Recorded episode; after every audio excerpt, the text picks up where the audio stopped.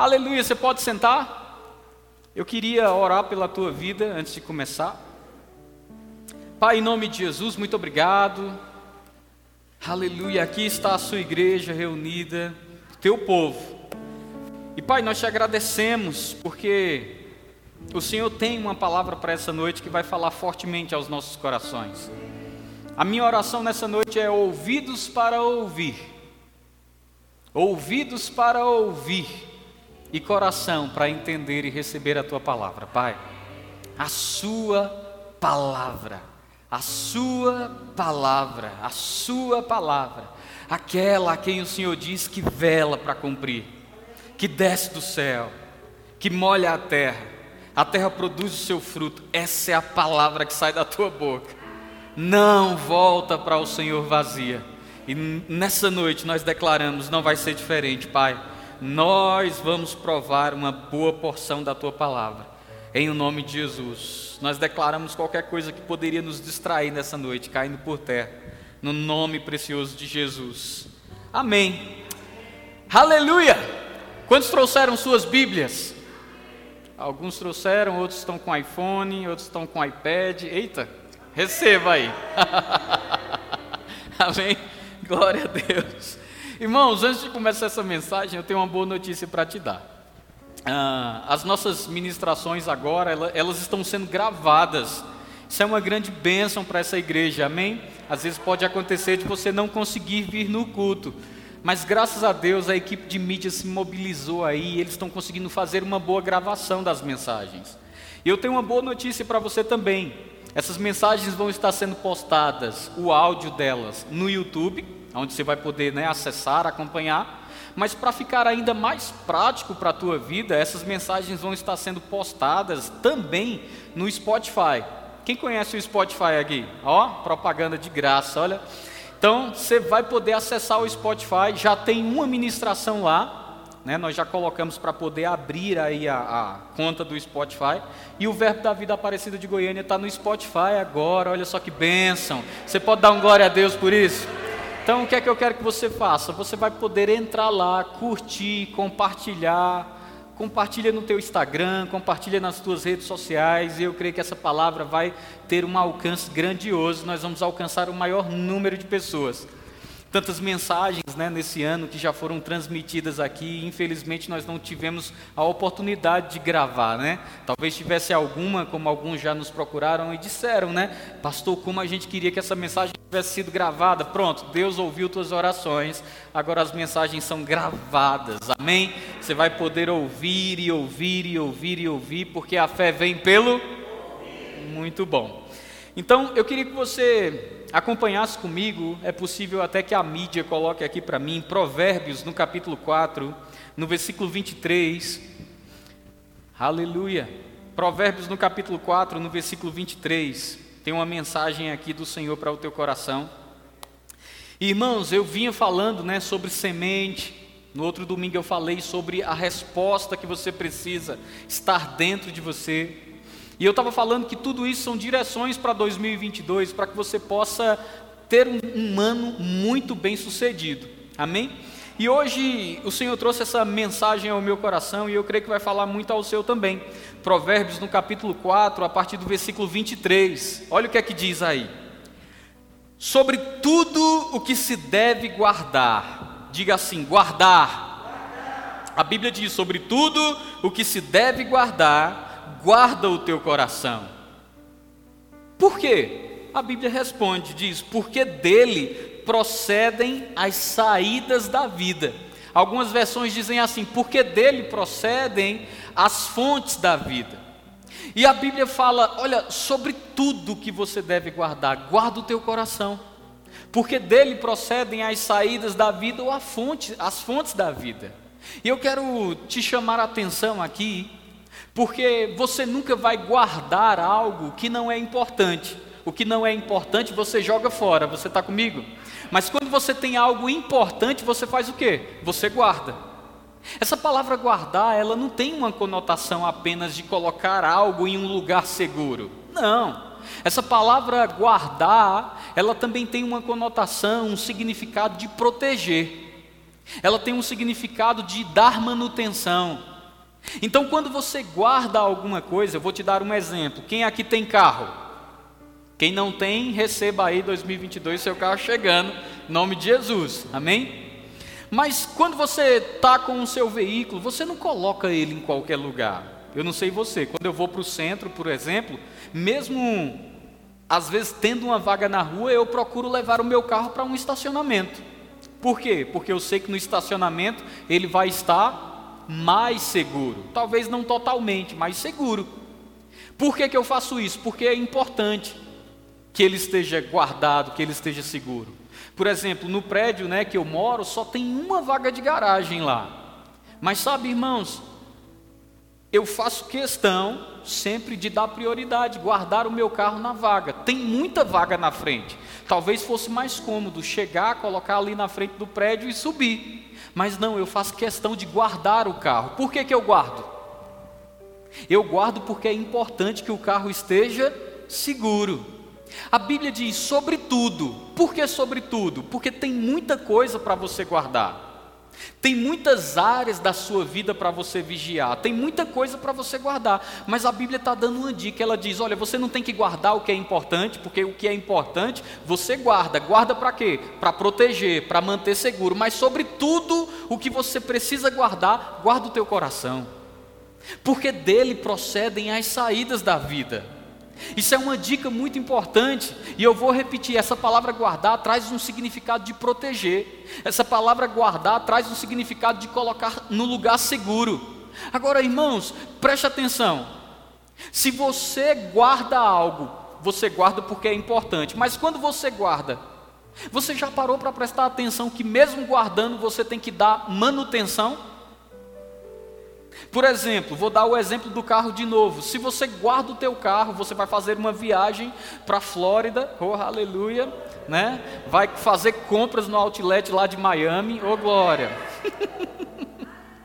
e você sabe que você não vai conseguir levar seu carro. O que é que você faz? Você deixa o seu carro em um local, seguro.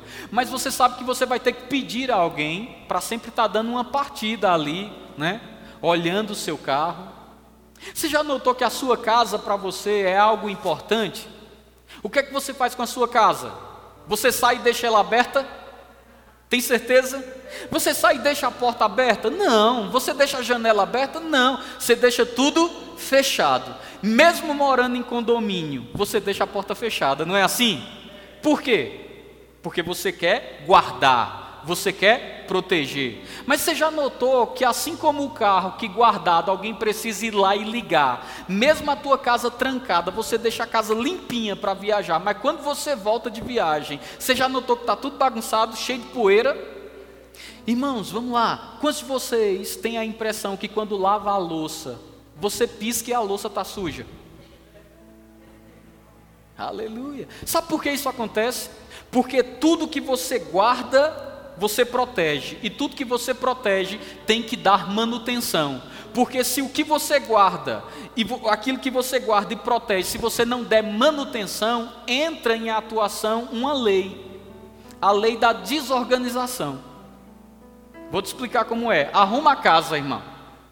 E você vai ver que no outro dia parece que está bagunçada. Poeira entra, a louça, infelizmente, ela vai ficar suja de novo e você tem que fazer o quê? Tem que ir lá e lavar de novo, tem que ir lá e arrumar de novo. Isso é um ciclo que nunca vai acabar. A mesma coisa é com o carro, você tem que dar manutenção, mas espiritualmente falando não é diferente. Deus diz: sobre tudo que se deve guardar, guarda o teu coração. Eu vou trocar, eu vou dizer: sobre tudo que se deve proteger, proteja o seu coração. Agora eu vou, vou trocar de novo: sobre tudo que você tem que dar manutenção, dê manutenção ao seu coração. Por quê, pastor? Porque dele procedem as saídas da vida. O que é que Deus está dizendo? Se o teu coração não estiver guardado, se o teu coração não estiver protegido, se o teu coração não estiver em manutenção, você vai ter problemas para viver, porque é do teu coração que procedem as saídas da vida. Então o Senhor está dando um conselho muito importante sobre tudo, tudo, tudo, tudo o que se deve guardar, guarda o teu coração.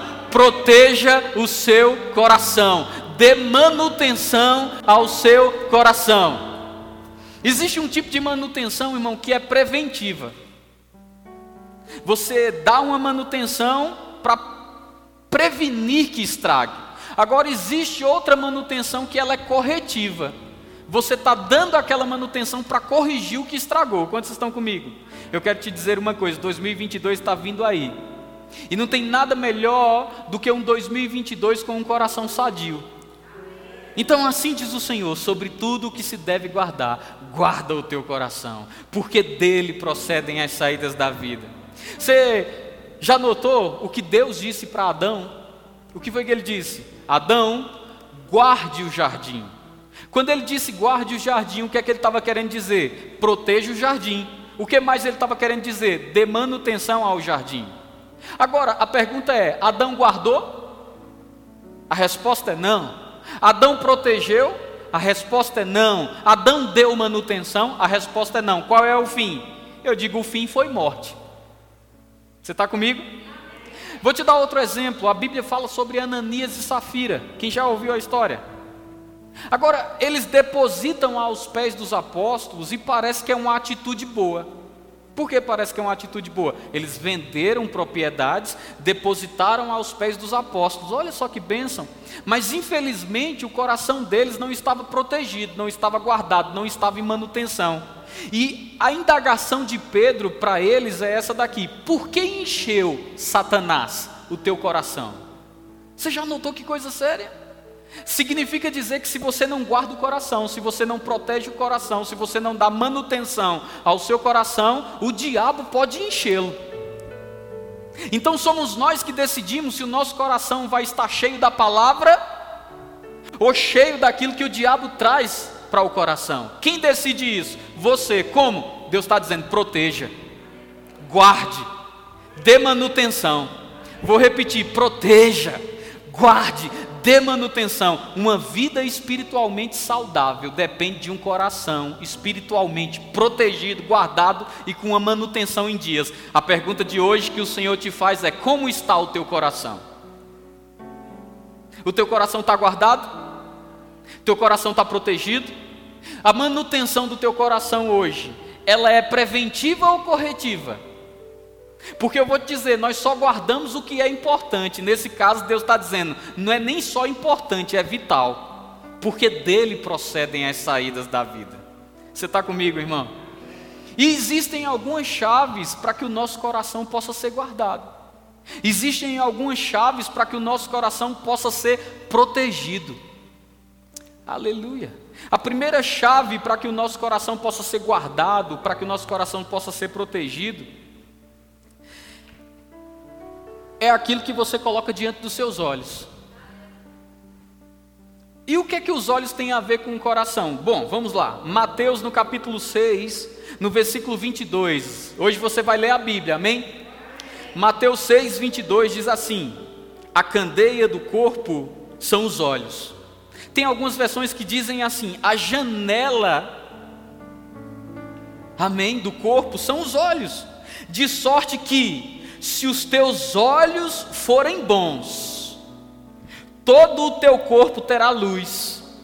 Aí a Bíblia diz: se porém os teus olhos forem maus, o teu corpo será tenebroso. Se portanto a luz que em ti há são trevas, quão grandes trevas são essas? A Bíblia está dizendo: olha, presta atenção, existe uma chave para guardar o teu coração. Qual é essa chave? Os teus olhos. Por quê? Porque os teus olhos é uma entrada para o coração. E a Bíblia está dizendo: se os teus olhos forem bons, todo o teu corpo terá luz, mas se os teus olhos forem maus, o teu corpo será tenebroso. E se a tua luz é trevas, ó quão grandes trevas são essas. Então o Senhor está dizendo: cuidado com o que você vai deixar entrar em você através do que você vê. Vamos para outro versículo, porque a palavra vai te convencer. Efésios, no capítulo 1, no versículo 18, diz: Tendo iluminado os olhos do vosso coração, para que saibais qual seja a esperança da sua vocação e quais as riquezas da glória da sua herança nos santos. O que é que a Bíblia está falando mais uma vez? A Bíblia está falando, olha, tendo iluminado os olhos, de onde? Do coração. Primeiro a Bíblia diz que os olhos, se os seus olhos forem bons, todo o teu corpo terá luz. Depois a Bíblia está dizendo o seguinte: que os olhos, que o, os olhos do teu coração sejam iluminados. Iluminado por quem? Iluminado pelo quê? O que é que pode iluminar os olhos do meu coração? O que é que pode trazer luz para os olhos do meu coração, a fim de que eles sejam bons? Eu quero te dizer o que pode fazer isso. A palavra pode fazer isso. A palavra pode iluminar os olhos do teu coração. Vamos ler mais um versículo, Provérbios no capítulo 4, agora a partir do versículo 20, diz assim: Filho meu, tem algum filho de Deus aqui essa noite?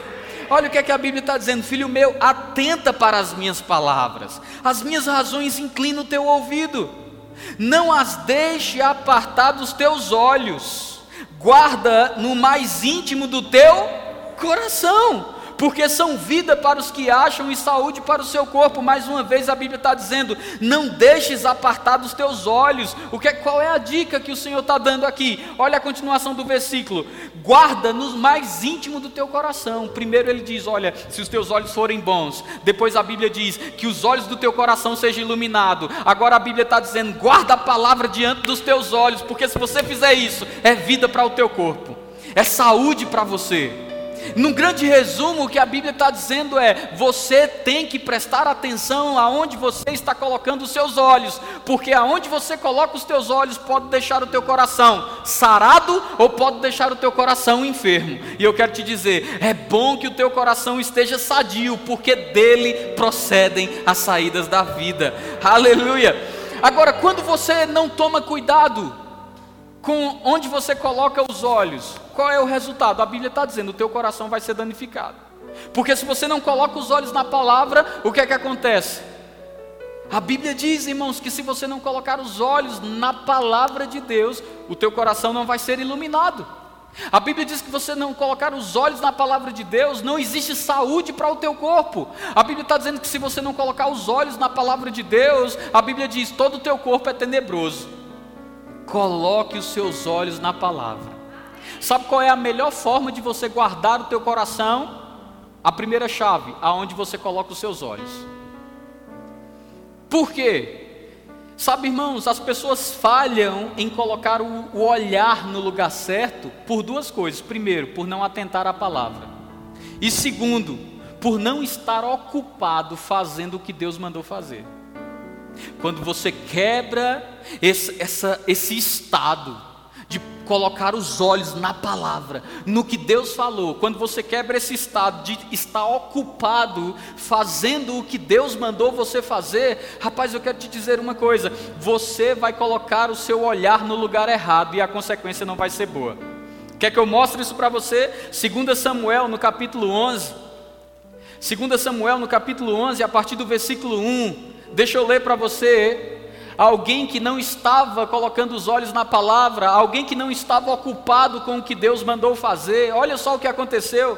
A Bíblia diz, 2 Samuel, no capítulo 11, versículo 1 diz: Aconteceu que sendo, perdão, aconteceu que tendo decorrido um ano, no tempo em que os reis saem à guerra, quem é que sai à guerra?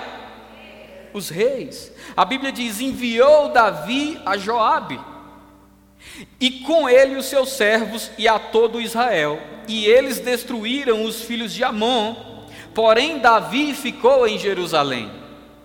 E aconteceu que numa tarde Davi se levantou do seu leito e andava passeando no terraço da sua casa. E viu do terraço a uma mulher que se estava lavando. E era esta mulher muito formosa à sua vista. E mandou Davi indagar quem era aquela mulher. E disseram: Porventura não é esta Betseba, mulher de Urias, perdão, filha de Eliã, mulher de Urias, o Eteu? Então você nota, a Bíblia está dizendo que era o, o tempo em que os reis saíam à guerra. Aonde Davi deveria estar? Na guerra ocupado fazendo o que era o seu ofício, ocupado fazendo o que era o seu papel. Mas o que é que Davi fez? Eu vou ficar em casa, eu vou mandar outra pessoa aí no meu lugar. não estava ocupado fazendo o que Deus mandou, não estava ocupado com a palavra de Deus, e quando você não está ocupado fazendo o que Deus mandou, quando você não está ocupado colocando os olhos na palavra de Deus, você vai encontrar tempo para colocar os olhos no lugar errado. E quando você coloca os olhos no lugar errado, eu quero te dizer, o resultado não é bom, irmão. A Bíblia diz que estava lá Davi, ocioso, devia estar na guerra, mas estava lá, passeando no seu palácio, no terraço.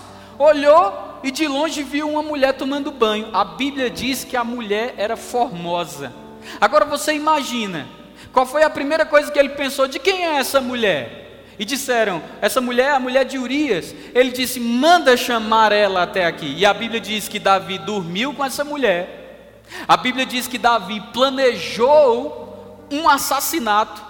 A Bíblia diz que essa mulher engravidou, a Bíblia diz que essa mulher abortou, e a Bíblia diz que o final foi tristeza de coração. Mas eu quero te dizer: a bênção do Senhor enriquece, e com ela não acrescenta dores. Sabe o que, é que a Bíblia diz? A Bíblia diz: a bênção do Senhor enriquece, e com ela não vem desgosto. Algo que era para ser bom, Algo que era para ser uma festa, ou seja, uma criança. Mas qual foi o final? O final não foi vida, irmão. E que, sabe por que foi que Davi provou de tanto lamento? Sabe por que foi que Davi provou de tanta dor? Ele não estava ocupado fazendo o que Deus mandou, ele não estava ocupado com a palavra e ele achou o tempo para colocar os olhos na coisa errada. Quando você não está ocupado com o que Deus manda você fazer, quando você não está ocupado com a palavra, você vai achar tempo para colocar os seus olhos na coisa errada. E aquilo, escute, escute, escute. Quando você está no lugar errado, na hora errada, com os olhos na coisa errada, o que você olha entra na sua vida, porque os olhos são literalmente a janela da alma. E tem gente através dos olhos, ou colocando os olhos na coisa errada, deixando entrar na sua vida coisas que estão acabando com o seu coração. Aleluia! Quer que eu te dê uma dica hoje? Eu vou te dar. Não coloque os seus olhos em homens. Não coloque, não faça isso, irmão. Porque eu vou te dizer uma coisa: homens são falhos. Não coloque seu olhar em homens, não coloque seu olhar em pessoas, coloque o seu olhar em Deus. Sabe aonde a Bíblia dá uma dica para você colocar o olho? Sabe qual é a dica que a Bíblia dá? Olhando, diga olhando. A Bíblia diz: olhando firmemente para o Autor e Consumador da nossa fé. Quer colocar os olhos no lugar certo? A Bíblia está dizendo: olhe para Ele. Ele não vai te decepcionar. colocando os olhos no lugar certo, colocando os olhos na expectativa correta, colocando os olhos no lugar certo, significa que para colocar os olhos no lugar certo, você tem que estar na hora certa e no lugar certo. Se Davi tivesse na hora certa, fazendo o que Deus tinha mandado ele fazer, ele não teria colocado os olhos no lugar errado. Deixa eu te dar uma dica para 2022: esteja no lugar certo fazendo a coisa certa e colocando os seus olhos na coisa certa. Porque, irmão, em 2022, se os teus olhos forem bons, todo o teu corpo terá luz. Aleluia! Coloca os teus olhos no lugar certo. É só você observar, converse com pessoas que estão desviadas, frequentadores de igreja, conhecedores da palavra. Quando você vai conversar com essas pessoas, sabe o que é que você vai descobrir? Por que você não vai mais na igreja? Ah, porque eu me decepcionei com o pastor. Ah, porque eu me decepcionei com o meu líder. Estava colocando os olhos no lugar errado. Estava colocando os olhos na pessoa errada. Estava colocando os olhos na expectativa errada. Porque eu vou te dizer: nenhum pastor morreu por você na cruz. Nenhum pastor pagou o preço por você na cruz do Calvário. E eu vou te dizer: se eu não errei com você ainda, irmão, eu já quero profetizar, eu vou errar. E você vai errar comigo também. Aleluia. Por quê? Porque não sei se você já descobriu, nem você é perfeito, nem eu. Aleluia. Mas eu tenho uma dica para te dar. Se quando alguém errar com você, quer seja eu, quer seja seu líder, quer seja qualquer pessoa, se quando alguém errar com você, os teus olhos estiverem no autor da vida, isso não vai te abalar. Isso não vai te enfraquecer. Coloque os seus olhos no lugar certo. Coloque os seus olhos no lugar certo. Olhar no lugar certo é expectativa de vida. Aleluia. Ainda que a figueira não floresça, ainda que o produto da oliveira minta, todavia eu me alegrarei em ti. Em quem essa pessoa está colocando o olho? É no Senhor. Aleluia. Se os teus olhos forem bons, todo o teu corpo terá luz. Aleluia. É o conselho do Senhor para você nessa noite. Coloque os seus olhos no lugar certo. Filho meu, atenta para as minhas palavras, as minhas razões inclinam os teus ouvidos. Não as deixe apartar-se dos seus olhos. Guarda nos mais, no mais íntimo do teu coração. Irmão, o que você vê está ligado ao seu coração, intimamente ligado. Coloque os seus olhos em Jesus. Coloque os seus olhos na palavra. 2022 será um sucesso. Aleluia. Onde estão os seus olhos? Diga no Senhor.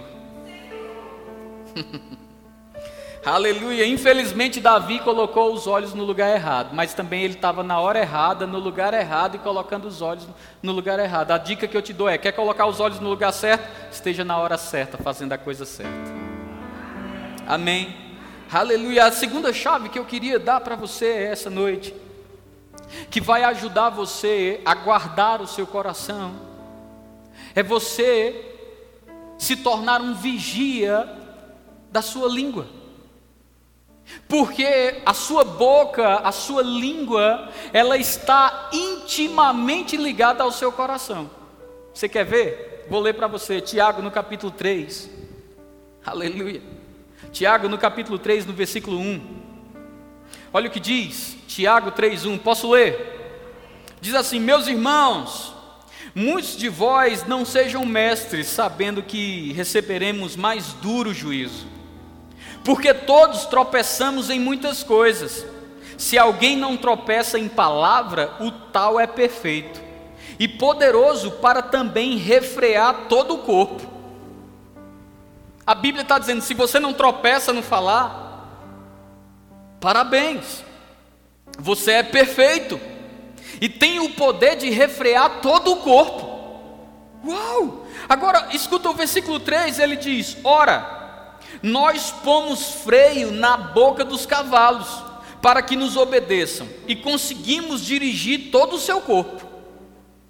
Vede também os navios, que, sendo tão grandes e levados de impetuosos ventos, se viram com um bem pequeno leme para onde quer a vontade daquele que o governa. Assim também, preste atenção, assim também a língua é um pequeno membro e gloria-se de grandes coisas. Vede quão grande bosque um pequeno fogo incendeia. A língua também é um fogo como um mundo de iniquidade, a língua está posta entre os nossos membros e contamina todo o corpo e infama e inflama o curso da natureza e é inflamada pelo inferno. Meu Deus do céu! Eu não sei se você está entendendo o que a Bíblia está dizendo. Diz: olha, quer controlar um cavalo? Coloque freios na boca dele. Quer controlar um navio? Pode ser grande, mas se tiver alguém no controle do pequeno leme, ele vai obedecer. Quer ser perfeito? A Bíblia diz: controle sua boca. Aí a Bíblia diz o porquê: diz assim, ó. A língua também é um fogo, como um mundo de iniquidade. A língua está posta entre os nossos membros e contamina todo o corpo. Eu, eu acho interessante quando a Bíblia fala que a língua ela pode contaminar todo o nosso corpo. Porque isso me lembra de uma passagem onde Jesus ele vai abordar para a gente o que de fato contamina o homem. Lucas, no capítulo 6, no versículo 45, diz assim: O homem bom, do bom tesouro do seu coração, tira o bem, e o homem mau, do mau tesouro do seu coração, tira o mal porque da boca ou da abundância do seu coração é que fala a sua boca. Primeiro, a Bíblia diz que a língua é fogo e pode contaminar o corpo todo. Agora, a Bíblia está dizendo que a boca fala do que o coração está cheio. Você está conseguindo entender? Primeiro diz que a língua consegue contaminar o corpo todo. Agora a Bíblia está dizendo que a, a, boca só vai falar do que está cheio o coração. Agora acompanhe o próximo verso. Mateus, no capítulo 15, no versículo 10, diz o seguinte: Isso é Jesus falando. E chamando a multidão, disse-lhes: Ouvi e atendei. O que contamina o homem não é o que entra na boca, mas o que sai da boca. Isso é o que contamina o homem. Então, acercando-se deles e os seus discípulos, disseram-lhes: Sabes que os fariseus, ouvindo essas palavras, se escandalizaram? Ele, porém, respondendo, disse: Toda a planta que meu Pai Celestial não plantou será arrancada. Deixai-os são cegos condutores de cegos. Ora, se um cego guiar outro cego, ambos cairão na cova. E Pedro respondendo, disse: Explica-nos esta parábola. Jesus, porém, disse: Até vós mesmos estáis ainda sem entender?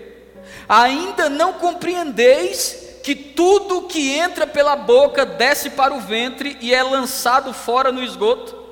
Mas o que sai da boca procede do coração, e é isso que contamina o homem, porque do coração procedem os maus pensamentos, mortes, adultérios, fornicações, falsos testemunhos, blasfêmias. São essas coisas que contaminam o homem. Mas comer sem lavar as mãos, isso não contamina o homem. Então está tendo uma discussão ali. E os discípulos estão sendo acusados.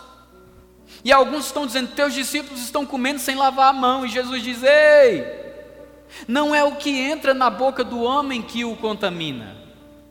Não é isso que contamina o homem. Mas o que contamina o homem é o que sai da boca. Porque assim como nós vimos no verso anterior, a boca só fala do que o coração está cheio. Então, se você quiser ser um guarda do seu coração, você vai precisar, em primeiro lugar, se tornar um guarda da sua língua. Porque, irmãos, deixa eu te dizer uma coisa: só vai sair pela boca se tiver no coração. Se não tiver no seu coração, eu quero te dizer uma coisa: não vai sair pela sua boca, mas cuidado com o que sai, porque o, o problema não é o que entra, o problema é o que sai, é o que Jesus está dizendo. Qualquer coisa que você come vai para o ventre, do ventre vai para o esgoto. Você está entendendo o que Jesus quer dizer, né? Mas ele diz: agora entenda uma coisa: o que sair do coração vai sair pela boca, e saindo pela boca pode te contaminar. Porque é muito melhor, irmãos, você ser o senhor do seu silêncio do que o escravo das suas palavras. Porque quando você, a Bíblia diz, no, no pouco falar, há pouca transgressão. Aleluia. Então, quando você é senhor da sua boca, você tem uma grande probabilidade de ter um coração puro, de ter um coração limpo. Por quê? Porque é não falar a coisa errada. Aleluia, vamos continuar. 1 Pedro no capítulo 2, eu já vou ler, mas deixa eu abordar um pouco mais para você, deixa eu te dizer isso. A Bíblia deixa bem claro: a boca só fala do que está cheio o coração. Depois Jesus diz: é o que sai da. De que, gente? Da boca que contamina o homem. Agora, dos pecados da língua, o que a Bíblia mais deixa enfatizado, embora tenham vários, pecados da língua, murmuração, pecados da língua, mentira. Mas o que a língua, o que a Bíblia mais deixa em ênfase e ela chega a nos pedir para que possamos nos despojar dela, é a maledicência. Olha o que a Bíblia diz, 1 Pedro no capítulo 2, no versículo 1: Deixando, pois, toda maledicência, e todo engano, e fingimentos, e inveja, e todas as murmurações, desejai afetuosamente, como meninos novamente nascidos, o leite racional, não falsificado, para que por ele vades crescendo Então a Bíblia nos traz um conselho. Qual é o conselho? Ela diz: jogue fora a maledicência. Pastor, o que é maledicência? Maledicência, irmão, significa maldizer. Agora, há quem possa dizer assim: não, eu não estou maldizendo, eu não estou falando mal, eu estou falando a verdade. Mas eu quero te lembrar que a Bíblia não está falando ou colocando o nível de maledicência entre mentira e verdade. Não é porque é verdade que deixa de ser maledicência. E não é porque é mentira que deixa de ser maledicência. Maledicência não é o fato do que você está falando ser verdade ou mentira. Maledicência é o fato de você estar maldizendo. É tão simples, irmão, que nem precisava ser explicado. Algumas pessoas dizem: se eu estou falando a verdade, eu posso maldizer. Afinal de contas, eu não estou falando mentira, eu estou falando a verdade. Deixa eu te dar uma dica, irmão. Se você quer viver dias felizes, não se trata de falar a verdade ou de falar a mentira, mas se trata de colocar um freio na sua boca. Porque se você colocar um freio na sua boca, você vai conseguir controlar qualquer área da sua vida. Aleluia.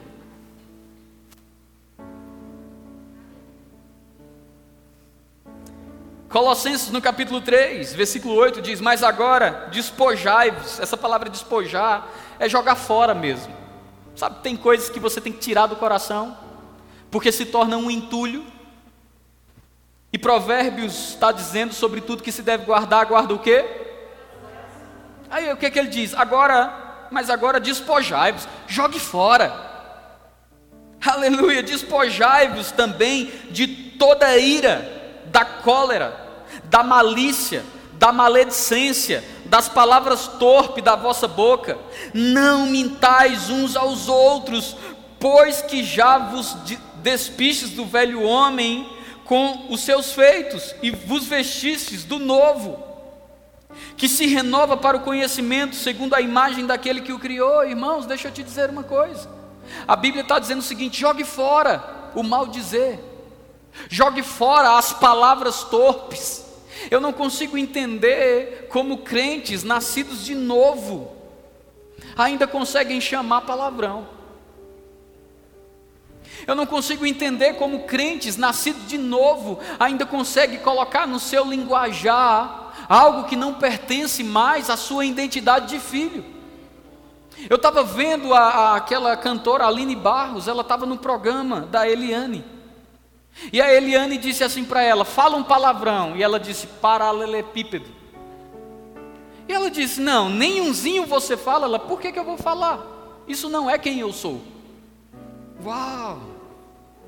Isso não é quem eu sou, não é sua identidade, não faz parte de você, talvez de onde, eh, do berço que você nasceu da cultura que você nasceu seja normal. Na sua família todo mundo fala, mas irmão, deixa eu te dizer uma coisa: você nasceu de novo. Na família de Deus, você nunca vai ver Jesus falando palavrão. Na família de Deus, você nunca vai ver Jesus dizendo nome feio. Ah, mas é só um nomezinho. Deixa eu te dizer uma coisa: aquilo que você fala no, no, seu, no, no seu público, vai sair no seu secreto, vai sair também no seu público. Uma hora ou outra vai transparecer e eu digo é vergonha. Por quê? Porque não é o que entra, é o que sai que contamina o homem. E eu vou te dizer: se o que está saindo da sua boca são palavras torpes, se o que está saindo da sua boca é o mal dizer, rapaz, eu vou te dizer uma coisa: o teu coração precisa passar por uma lavagem uma lavagem da palavra. Não se preocupe, eu vim preparado para não ter muitos améns essa noite. Fique tranquilo.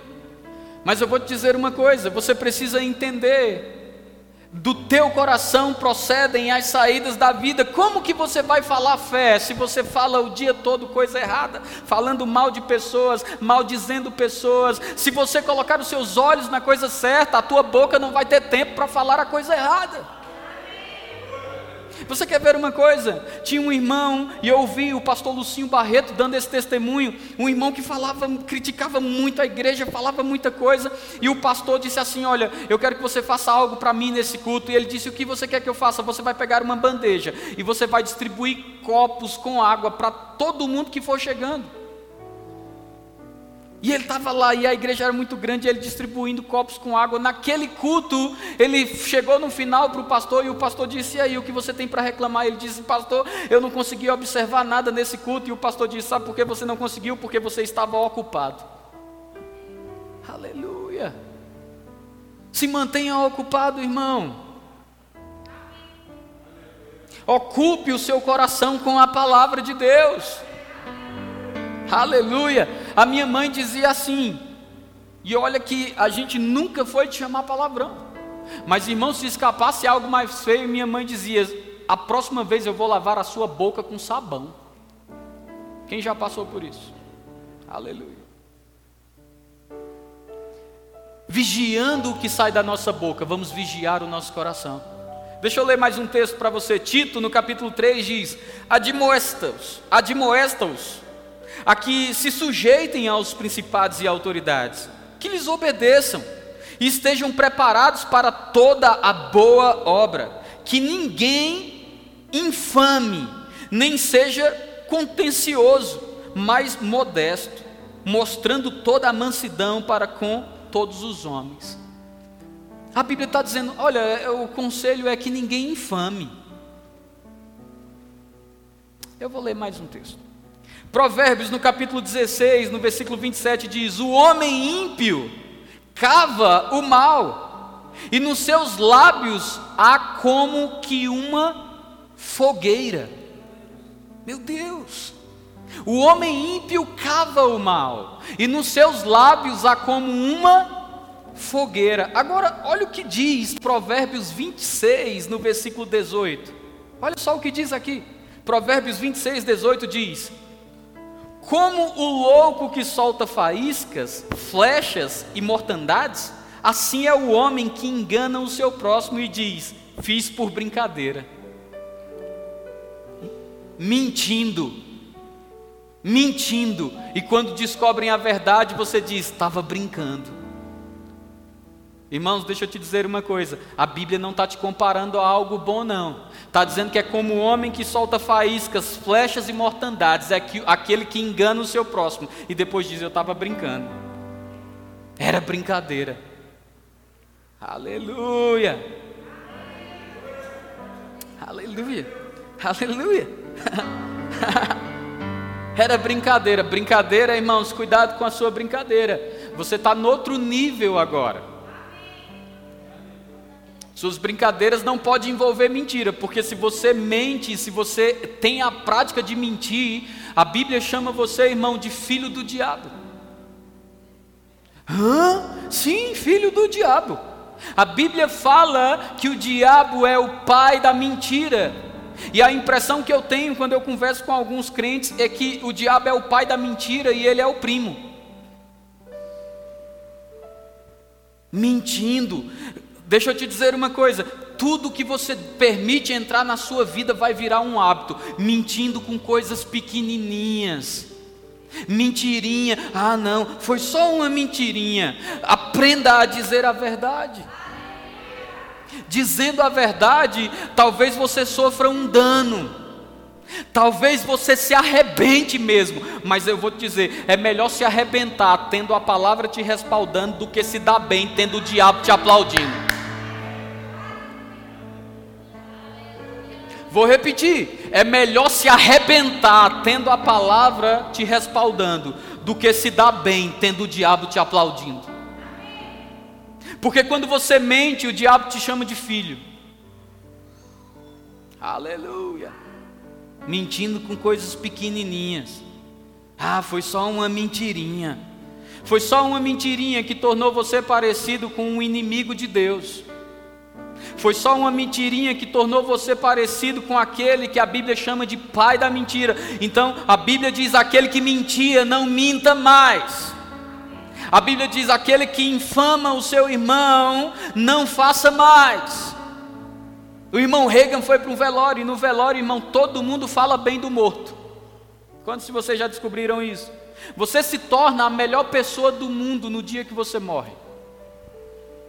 Porque todo mundo vai falar bem de você. Nesse velório foi diferente. O homem era tão peça boa que todo mundo, diz o irmão Reagan, todo mundo falava mal dele. morreu essa peste. E sabe, irmãos, o irmão Reagan olhou e ele olhou bem para o rosto dele e viu que os olhos dele eram azuis. E sabe o que foi que o irmão Reagan disse? O irmão Reagan disse assim: gente, todo mundo olhou e ele disse: os olhos dele eram muito bonitos. O que é que eu aprendo com isso? Rapaz, de duas, uma. Ou você procura a melhor coisa para falar, ou se você não tem o que falar, fique calado. Porque no muito falar há muita transgressão. A língua é como o leme que a Bíblia fala. A Bíblia é como o freio na boca do cavalo. E talvez você esteja precisando colocar um freio na sua. Tem um livro que eu posso te indicar, da Joyce Meyer. Se chama Eu e a Minha Boca Grande. Muita gente, irmão, perdendo de receber bênçãos que estão destinadas, preparadas, ordenadas, liberadas para você, porque você tem falado muito.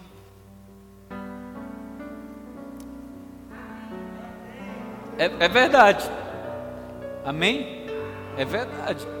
Se você falar muito, vai perder bênçãos que estavam preparadas para você. Porque, irmãos, o reino do Espírito é real. O reino do Espírito funciona com princípios. Ou você decide, a Bíblia diz, não pode sair de uma fonte, água doce e amarga. Não, não tem como.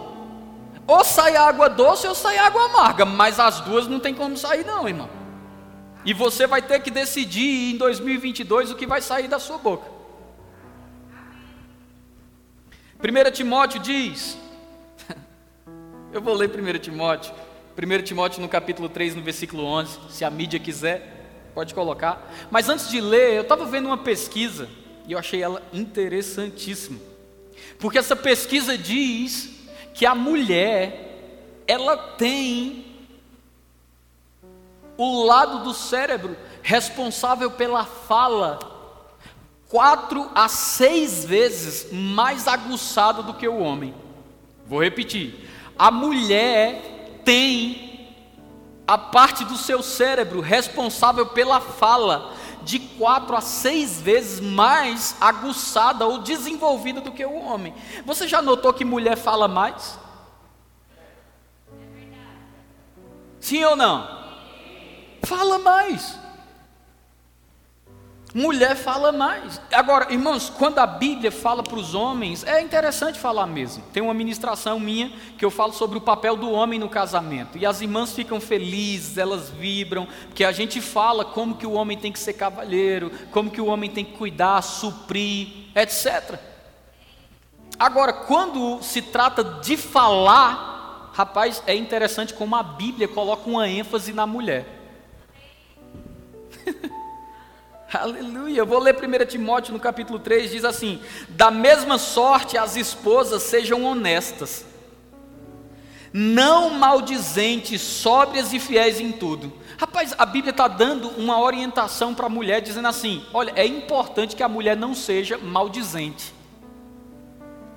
A Bíblia diz que a mulher maldizente é como uma goteira dentro de casa.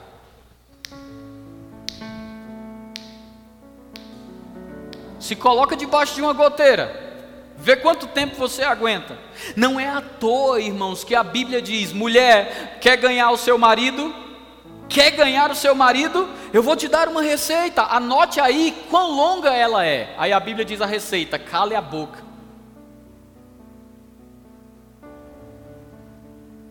Quer ganhar o marido? Aí a Bíblia diz: é pelo teu santo proceder, mas a Bíblia diz: em silêncio, porque muita irmã perde a bênção, que está pronta para ser liberada, porque fala muito.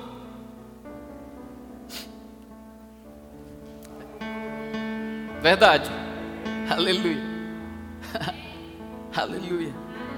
1 Timóteo 5,13 diz: E além disto, aprendem também, está falando de mulheres, tá? Diz assim: além disso, aprendem também a andar ociosas, de casa em casa.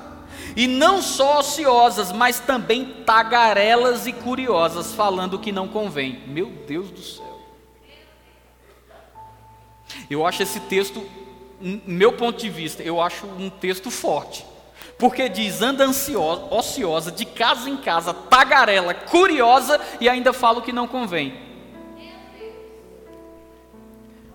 Falando o que não convém, não é mais para você, nem para mim. Falando o que não convém, prejuízo. Falando o que não convém, morte. Falando o que não convém, entulho no coração. Falando o que não convém, é, é, você já viu alguém com, quando está com, as artérias entupidas? Não vai bombear direito no coração, não, irmão. Talvez morra. O que, é que a Bíblia está dizendo? Não deixa as artérias do teu coração serem entupidas pelo tanto que você fala.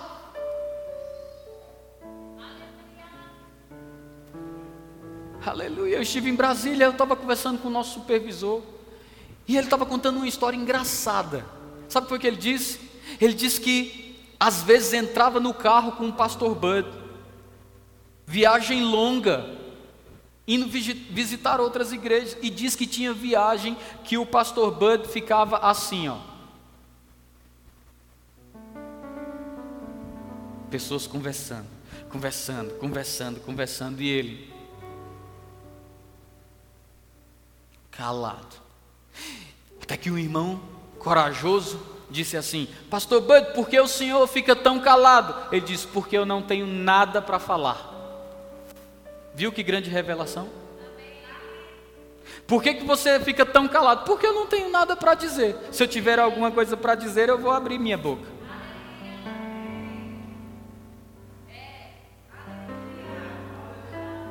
Escuta o que a Bíblia diz. A Bíblia diz: até o tolo, até o tolo, quando faz silêncio, se passa por sábio. Irmãos, chega numa roda, está todo mundo falando de um assunto que você não conhece. Não dê sua opinião, só observe. No final daquela discussão, as pessoas vão olhar para você e vão dizer assim: O que, é que tu acha? Tu não falou nada. Sabe por que, que as pessoas vão dizer isso? Porque até o tolo, quando faz silêncio, passa por sábio. A Bíblia diz que a palavra dita ao seu tempo é preciosa. Se nós formos senhores do nosso silêncio, não seremos escravos da nossa palavra, das nossas palavras. Se nós formos senhores do nosso silêncio, não vamos entupir o nosso coração com entulho. Talvez muita coisa não esteja dando certo e andando na sua vida porque você está falando demais. Ociosas, tagarelas, curiosas e falando o que não convém. A Bíblia diz: observe o homem a si mesmo, e assim como do pão e beba do vinho. Nós temos um poder de uma autoanálise. Pergunte para você mesmo: eu estou falando demais? Talvez o Espírito Santo te responda essa noite e diga: você está falando muito.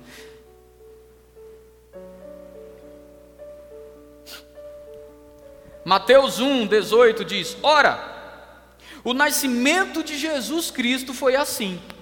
Por que, que você está falando sobre isso? Porque eu quero te dizer: se a boca fala do que o coração está cheio, e privar a boca muitas vezes é uma maneira de não contaminar o coração, eu tenho que te ensinar também como se mantém o coração blindado. Sabe como é, irmão? Deixa eu te falar. A Bíblia diz assim: Ora, o nascimento de Jesus Cristo foi assim que estando Maria, sua mãe, desposada de José, antes de se ajuntarem, achou-se concebido do Espírito Santo.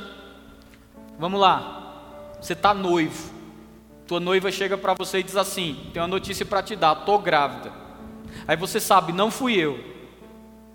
Qual é a primeira coisa que você vai pensar? Que ela te traiu. Agora observe bem, observe. A Bíblia fala sobre Maria dizendo: Salve a graciada, bendita és tu entre as mulheres, bendito é o fruto do vosso ventre. Tu conceberás, darás à luz. Uau, que benção. Mas quando a Bíblia fala de José, tem uma qualidade que Deus escolheu para aquele que seria o pai de Jesus, se é que você me entende como pai. Amém? O pai natural de Jesus. Sabe qual foi a qualidade? Versículo 19 diz: Então José, seu marido, sendo justo e não queria infamar, intentou-lhe deixá-la secretamente. Não sei se você entende. Ele tinha todo o direito de falar mal. Ele tinha todo direito de ir para cima, ele tinha todo direito de maldizer aquela mulher, ele tinha todo direito de falar mal dela. Era noiva dele, apareceu grávida, dizendo que era do Espírito Santo. Ele tinha todo direito, irmão, de meter o açoite da língua. Mas sabe o que foi que ele fez? Rapaz, quer saber de uma coisa? Eu vou deixar ela secretamente. E a Bíblia não diz que era para não passar vergonha. A Bíblia não diz que era para preservar a reputação dele. A Bíblia diz que ele intentava deixar ela secretamente para não difamar aquela mulher. Uau! Isso é que é crente, irmão. Meu amigo, coberto de razão até a tampa. Mas ele disse: Eu prefiro deixar ela secretamente do que falar mal dela.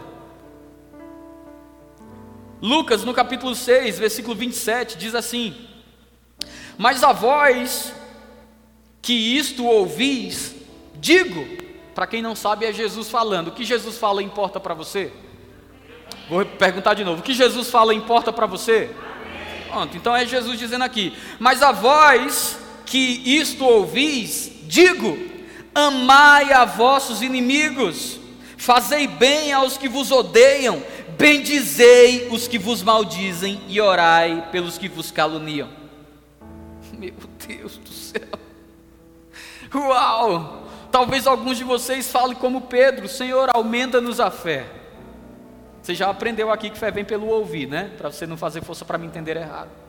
Mas a, o que Jesus está dizendo aqui é o seguinte: está te odiando, está te perseguindo, está te maldizendo. A Bíblia está dizendo aqui: você vai bem dizer, você vai orar por meu Deus do céu.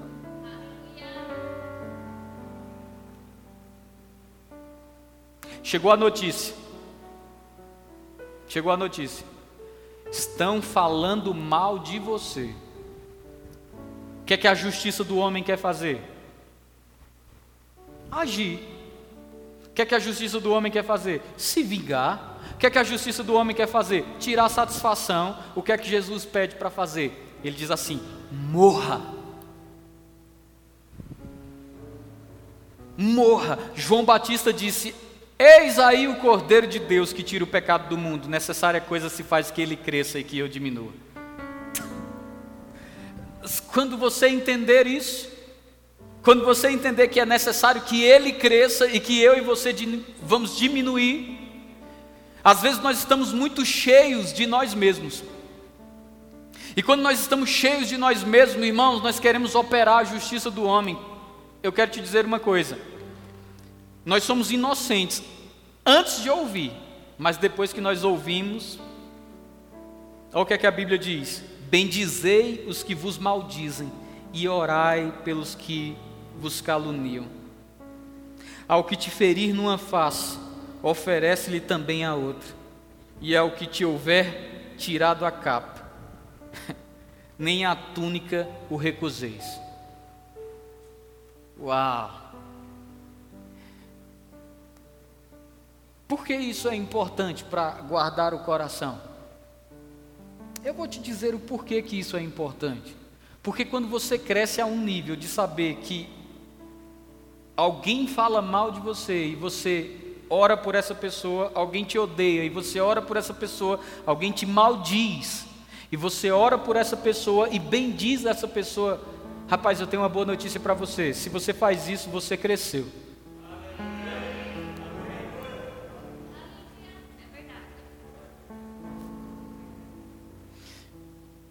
Se você faz isso, você aprendeu a deixar o seu coração livre de ofensa. Pastor, como é que eu sei que meu coração está livre de ofensa? Se eu estou falando essas coisas, você está lembrando de alguém, talvez seja uma boa hora de você perguntar para você mesmo: por que, que essa pessoa me vem ao coração? Por que, que eu lembro dessa pessoa? Olha, deixa eu te dizer uma coisa, irmão. Não tem nada melhor nada melhor do que você ter o seu coração tranquilo. A Bíblia diz: no que depender de vós, tem de paz com todos os homens. Bendizei os que vos maldizem e orai pelos que vos caluniam. Salmos 15, vamos lá, estou já encerrando. Senhor, quem habita no teu tabernáculo? É uma pergunta. Salmo 15, versículo 1. Senhor, quem habita no teu tabernáculo? Quem morará no teu santo monte? Aí no versículo 2 ele responde: diz assim: Aquele que anda sinceramente e pratica a justiça e fala a verdade no seu coração. Aquele que não difama com a sua língua, nem faz mal ao seu próximo, nem aceita nenhum opróbio contra o seu próximo. Uau! Deus! Está falando sobre características daqueles que hão de herdar o reino de Deus. 2 Timóteo, no capítulo 2, no versículo 16. Antes de ler, eu te disse como guardar o teu coração. Número um, cuidado onde você coloca os seus olhos. Número dois, seja um vigia da sua boca. E número três, eu vou te dar a terceira chave agora. Aí eu encerro. Você está pronto? Qual é a terceira chave, pastor, para eu guardar meu coração? É, é bem simples. A terceira chave para guardar o seu coração é cuidado com o que você ouve.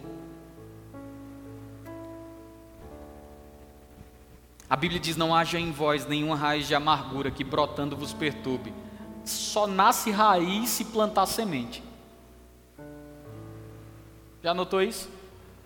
Agora veja só o que diz 2 Timóteo 2,16: diz assim. Antes de ler, diga assim: O Senhor vai falar uma chave poderosa para o meu coração ficar intacto. Diz assim: Mas evita os falatórios profanos, porque não produzirão, porque produzirão maior impiedade. E a palavra desses roerá como gangrena, gangrena, perdão, entre os quais são Irmineu e Fileto os quais se, desviam, se desviaram da verdade, dizendo que a ressurreição era já feita e perverteram a fé de, de alguns. Todavia, o fundamento de Deus fica firme, sendo este selo: o Senhor conhece os que são seus. E qualquer que profere o nome de Cristo, aparte-se da iniquidade. Ora, numa grande casa não somente há vasos de ouro e de prata, mas também de pau e de barro, uns para honra, outros, porém, para desonra, de sorte que, se alguém se purifica destas coisas, será vaso para honra, santificado e idôneo para o Senhor, e preparado para toda boa obra. Se santifica de quê? Para ser vaso de honra. Ele disse: evita os falatórios inúteis. Eu vou dizer uma frase aqui, irmão. Eu quero que você guarde bem isso no seu coração. O seu ouvido, ele não precisa ser um depósito de entulho. Você não precisa ouvir o que você não quer. Amém?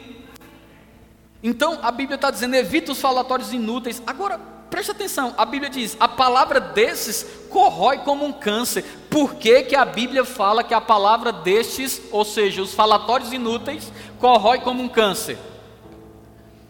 Por uma coisa, sabe, sabe uma coisa que câncer produz? Se chama me, me ajuda aí, me, metástase. Muito obrigado. O que é metástase? Você já viu alguém em metástase? É quando o câncer se espalha. Então a Bíblia diz: evita os falatórios inúteis, porque a, a, linguagem desses corrói como um câncer. O que é que a Bíblia está dizendo? Se você der ouvidos, vai se alastrar. Aí por isso que a Bíblia continua dizendo assim: e passará para uma impiedade ainda maior. Porque começa ouvindo, vai para o seu coração. Chegou no coração, aí meu irmão, quando chega no coração, já era. Porque quando você ouve e chega para o seu coração, aí já contaminou. E quando contamina é muito mais trabalhoso limpar do que preservar. Seja um guardião do seu coração, seja um guardião dos seus olhos, seja um guardião da sua boca, seja um guardião dos seus ouvidos. Proteja, guarde, dê manutenção. 2 Timóteo 2:2, perdão, 2 Timóteo No capítulo 6, no versículo 20, diz assim: Timóteo, o que foi confiado a você, evite as conversas inúteis e profanas e as ideias contraditórias do que é falsamente chamado de conhecimento. Mais uma vez a Bíblia está dizendo o quê? Evite as conversas inúteis. Irmãos, eu vou te dizer uma coisa. Tenha perto de você pessoas que falam coisas que edificam.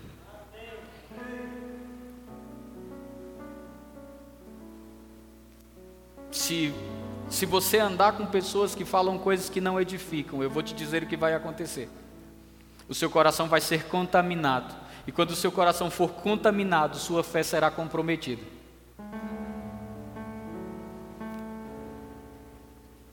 Primeira Coríntios 5:11 diz: "Mas agora vos escrevi que não vos associei com aquele que, dizendo-se irmão, meu Deus do céu, você sabia que tem gente que está na igreja, mas ele não nasceu de novo? Ele frequenta a igreja, ele toma santa ceia, ele já foi batizado, mas não nasceu de novo. O que é nascer de novo? Irmão, é você se arrepender dos seus pecados e reconhecer Jesus como o Senhor da sua vida. E uma vez estando debaixo do senhorio, a Bíblia diz: andai de maneira digna da vocação a qual fosse chamados. Então, nascer de novo, irmãos, é quando você assume e se reveste do novo homem. E a Bíblia está dizendo, mas agora vos escrevi que não vos associeis com aquele que dizendo-se irmão. Rapaz, deixa eu te dizer uma coisa: você não tem ideia do que significa associação. Associação, a quem diga, né? Eu não posso dizer isso, Nunca estudei sobre isso, mas é algo que eu escuto muitas pessoas falando e você pode julgar. Dizem que você é a somatória das cinco pessoas com as quais você mais anda, com as quais você mais convive. O fato é, associação vai te levar para cima ou vai te levar para baixo, mas a Bíblia diz: Mas agora vos escrevi que não vos associeis com aquele que, dizendo-se irmão, for fornicador avarento, idólatra, ou maldizente, ou beberrão, ou roubador. Com o tal, nem sequer com mais. Eu não sei se você nota, mas a Bíblia parece que ela leva a sério essa questão de associação. Parece que a Bíblia ela, ela traz de uma forma tão séria que ela diz assim: se for o caso, nem coma. Você está comigo? Ou você foi para casa? E eu fiz um resumo aqui de três imagens. E eu creio que vai resumir bem o que eu tentei te ensinar essa noite. Eu queria que você colocasse a primeira imagem, a primeira mesmo. Eu falei para você sobre tudo o que se deve guardar, guarda o teu. Por quê? Porque dele procedem as saídas da vida. Depois eu te falei o que? Segunda imagem. Guarde os seus olhos. Por que os seus olhos? Porque a Bíblia diz que se os teus olhos forem bons, todo o teu corpo terá luz. A segunda, a segunda chave que eu te dei foi o que? Guarde a sua língua, guarde a sua boca, porque a boca fala do que está cheio o coração. E não é o que entra na boca que polui o homem, mas o que sai pela sua boca. Terceira, guarde os seus ouvidos, evita os falatórios inúteis. 2022 está vindo aí. E eu quero te dizer, o Senhor tem nos dado chaves para que o nosso ano seja um sucesso. Guarda o teu coração, protege, dá manutenção. Guarda o teu coração, protege, dá manutenção. Guarda o teu coração, protege, dá manutenção, porque eu vou te dizer: 2022 não depende do que Deus irá fazer. 2022 depende de como você vai reagir ao que Deus já tem feito.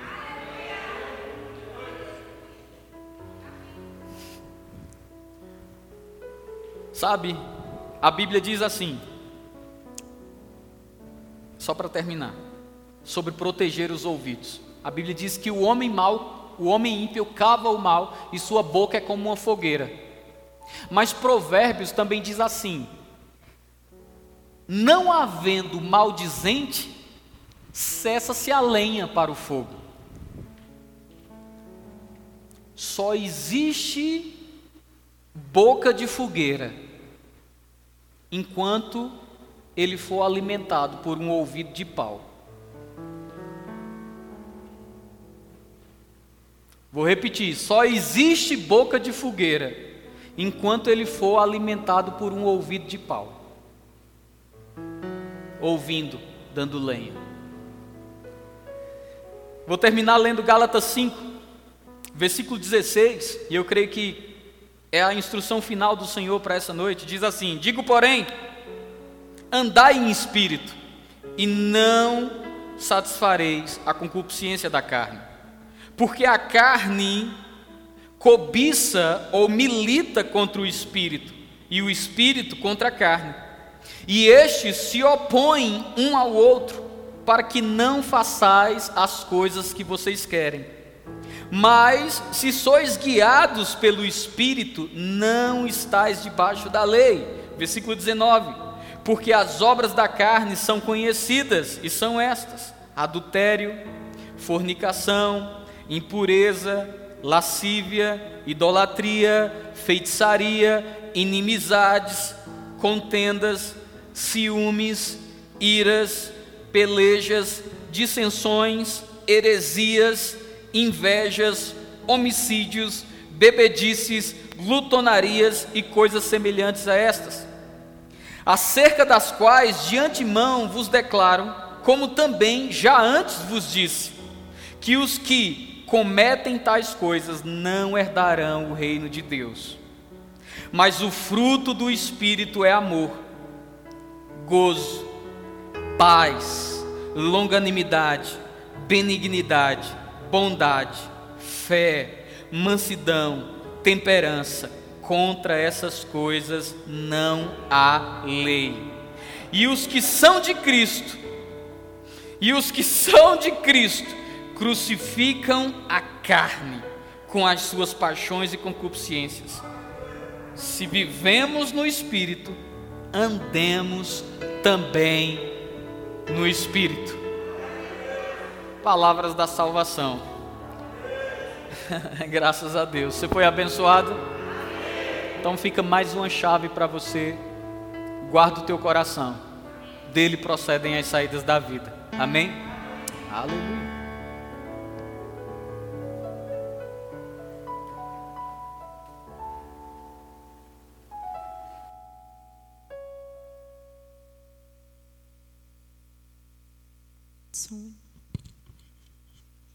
Aleluia. Graça e paz, irmãos. Amém? Que palavra poderosa. Irmãos, o, o reino de Deus, o, ele tem nos trazido cada palavra. Nós somos gratos ao Senhor por nós estarmos recebendo desse alimento. Você é grato por isso? É, eu estou assim, um pouco porque era a Luana que ia dar a direção hoje do culto e ela me mandou mensagem agora. E é tão real, irmão, o reino do Espírito é tão real que ela falou assim para mim, Tati é, faz para mim, né, que minha garganta não está legal, aí você pega a mesma palavra de dízimos e oferta de quinta-feira. E a minha palavra de dízimos e oferta de quinta-feira tem tudo a ver com a palavra de hoje, amém? Irmão, vamos dar início aos nossos avisos? Nós temos a nossa assistência social, que é aquele alimento que você, nós, famílias da igreja, trazemos todo domingo ou todo começo de mês, que é um quilo de alimento não perecível ou se tiver ao seu coração uma cesta básica também, irmão. Assim, o que vier ao seu coração será de muita ajuda. Temos famílias na nossa igreja que dependem disso, né? E que nós somos uma extensão para estar ajudando é, situações que estão passando por essas famílias, amém? Então, nós estamos continuando. Você que não trouxe, um quilo de alimento, um macarrão, um óleo, traga, né? Os nossos diáconos vão estar recebendo ali na nossa recepção, amém?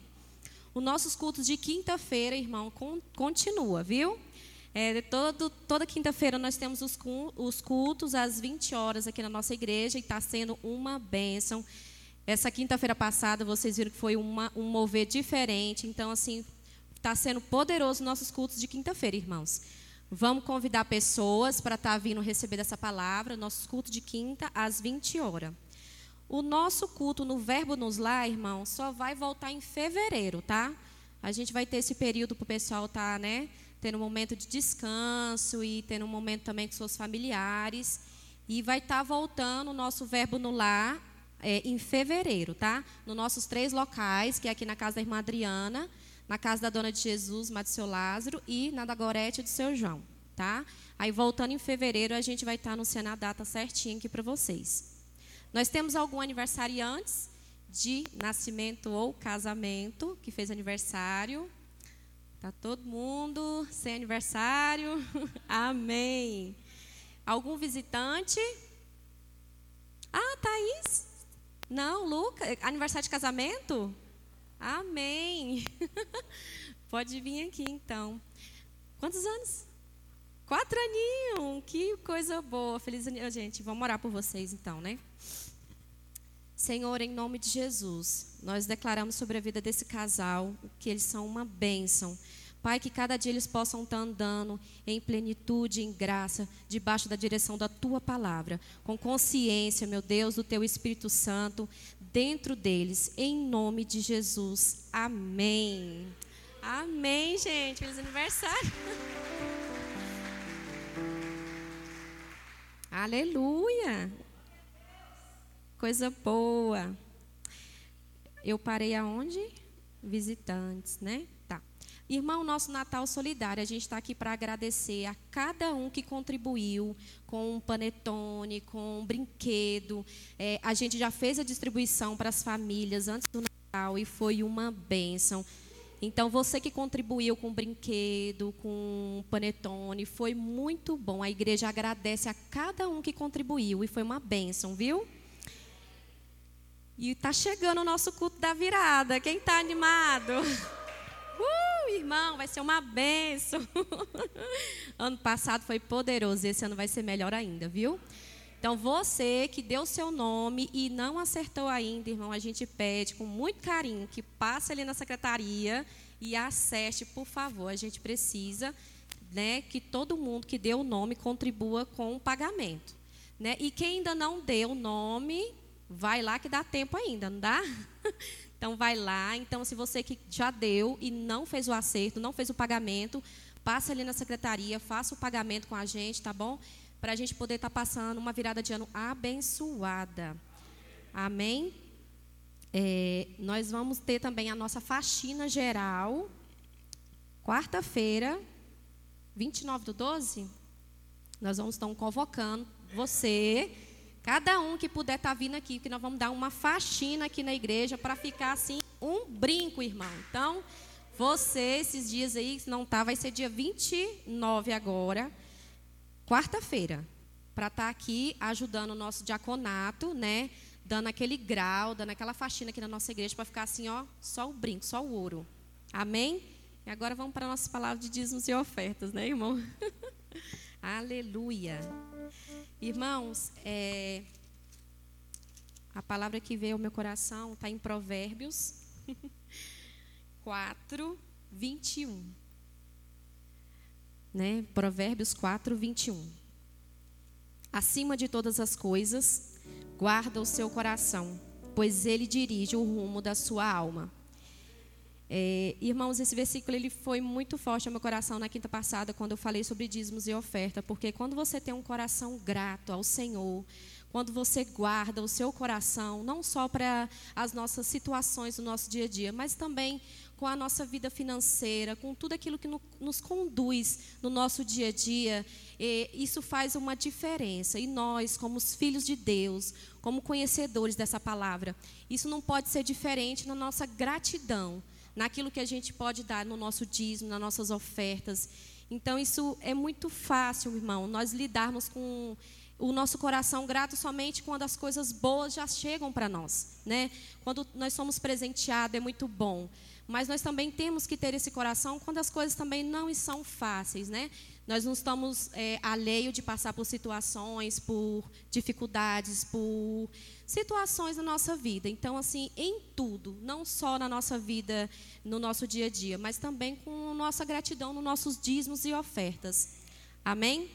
Nós temos três opções de dar o nosso dízimos e ofertas, irmão. Nós temos o Pix da nossa igreja, que é a chave, que é o CNPJ. Nós temos o Lucas, com a maquininha de cartão. e nós temos os nossos diáconos aqui com os envelopes, né?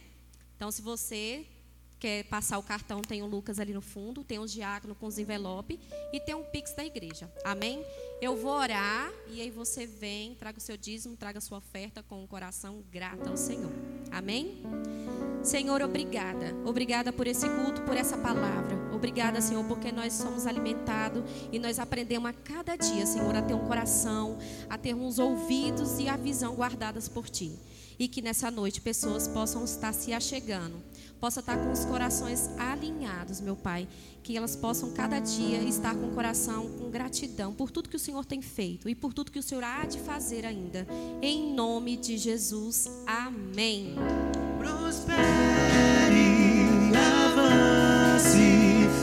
Transbordem os celeiros, os céus e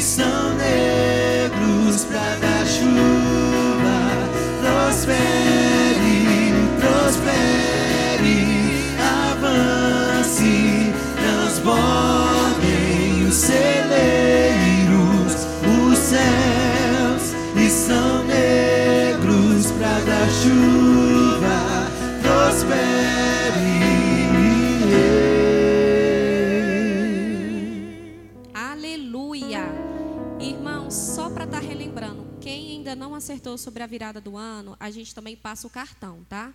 Aí, se você que quer passar o cartão na sua na inscrição da virada do ano, a gente está passando, aí tem um acréscimozinho, tá bom? Só para estar tá reforçando com vocês. Está encerrado o nosso culto dessa noite. Seja abençoado na prática dessa palavra. Amém? Hum? Colocar de pé? Vamos colocar de pé e fazer uma oração, irmãos?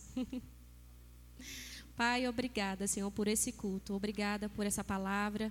Obrigada por cada irmão aqui presente nessa noite, meu Deus, em nome de Jesus. Que eles possam ir para suas casas guardados e guiados pelo Teu Espírito Santo. Amém. Amém, irmãos.